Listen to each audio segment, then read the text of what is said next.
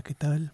Buenos días, buenas tardes, buenas noches, dependiendo la hora en la que se encuentren escuchando este podcast. Eh, en este episodio hablaremos particularmente acerca del dogma central de la biología molecular. Eh, no sin antes hacer suscripción de la presentación de los presentes, que es mi compañera y colega Daniela Rosales, compañera de la licenciatura en Ingeniería Biológica, y su servidor Ariel Mendoza. Pues bien, como dijimos, el dogma central de la biología molecular podría conceptualizarse como los mecanismos de transmisión y expresión de la herencia genética tras el descubrimiento de la codificación de esta en la doble hélice del DNA. Esto nos propone que existe una unidireccionalidad en la expresión de la información contenida en los genes de una célula, es decir, que el ADN se transcribe como RNA mensajero y que ésta se traduce como proteína, elemento que finalmente realiza la acción celular. Todo lo anterior mencionado puede resumirse en tres simples conceptos, lo cual es replicación, transcripción y traducción. Por su parte, la replicación indica la transmisión de información de que el DNA es capaz de duplicarse de manera de obtener dos moléculas iguales a partir de una molécula inicial. Este proceso tal cual se llama replicación. Luego del descubrimiento de la estructura del DNA, en 1957, dos biólogos moleculares norteamericanos demostraron que éste se replica de una manera semiconservativa, es decir, que la nueva cadena se sintetiza utilizando una de las dos hebras preexistentes como molde.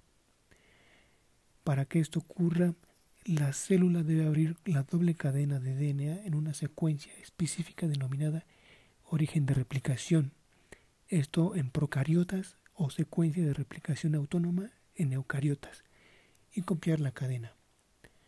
Dado que la replicación es un proceso molecular muy complejo, en la replicación participan varias enzimas. Una de estas son las DNA polimerasas que sintetizan una nueva cadena de DNA. Para esto utilizan como molde una de las hebras y un segmento corto de DNA al que se le agregan los nuevos nucleótidos. Eh, otras enzimas de gran interés que participan en este proceso son las DNA primasas, que sintetizan el primer de RNA, la DNA ligasa, que uno de los extremos 5' 3' que ya han quedado luego de la síntesis, la DNA helicasa y la DNA topoisomerasa, que evitan que el DNA se enrede en el proceso, por así decirlo, y finalmente las proteínas de unión al DNA que facilitan la apertura de la doble hebra. Pues bueno, esto es por parte de la replicación del ADN. Pero, ¿qué pasa con el proceso de transcripción? A continuación, mi compañera Daniela hará un énfasis respecto a esto. Ahora bien, la transcripción inicia con un gen codificante de proteínas, el cual posee dos extremos. Uno de ellos es la región promotora y el otro es la región de terminación. En la región promotora es en donde se ubica el ARN polimerasa, para poder escribir el ARN mensajero hasta llegar a la región de terminación. El ARN polimerasa, en conjunto con otras proteínas, ayudan a que se, a que se abra y se desenrolle el ADN a medida que este va leyendo de 3' a 5'. Este proceso es complementario y antiparalelo, es decir, el ARN mensajero queda escrito de 5' a 3' y las bases nitrogenadas se complementan, pero ahora hay una nueva base nitrogenada a la cual llamamos uracilo. Luego de que el ADN polimerasa haya terminado de escribirse, llegando a la región de terminación, es decir, en donde se encuentra el codón de terminación, el ADN queda dividido en intrones y exones. Hay que recordar que los intrones son las partes no codificantes que tiene el ARN mensajero, mientras que los exones codifican proteínas.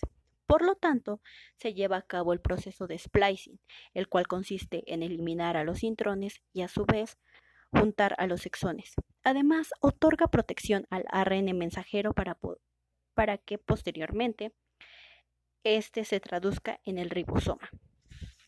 Es importante tener en cuenta que un codón Un codón está compuesto por tres bases nitrogenadas y esto se expresa como un aminoácido. Existen cuatro codones importantes. Uno de ellos codifica para el inicio de la síntesis de proteínas y los otros tres para el término de este proceso. Ahora bien, la traducción consiste en una subunidad menor que se une a un codón de inicio. Posteriormente, el ARN de transferencia se une a un aminoácido específico, dependiendo del codón complementario. Y este se une a, una subunidad mayor del ribosoma junto a, a la subunidad menor y al ARN de transferencia, para que de esta manera esta estructura quede completa. Cabe destacar que esta estructura posee tres sitios, a los cuales llamaremos sitio A, sitio P y sitio E. En el sitio A es en donde se une el ARN de transferencia con los aminoácidos al codón complementario. Y este avanza al sitio P, que es en donde se unen los aminoácidos del ARN de transferencia de los sitios A y P. Y por último, en el sitio E sale el ARN de transferencia que se descargó en el sitio P. Este proceso es cíclico y termina en el codón de término. Y de esta manera concluimos con el dogma central de la biología molecular. Y bueno, eso es todo por el momento en este podcast. Espero que les haya sido de agrado. Muy breve, información muy compleja, pero solamente es un contexto. Sin más que agregar, saludos y esperemos encontrarnos en otra transmisión o en otro episodio del podcast.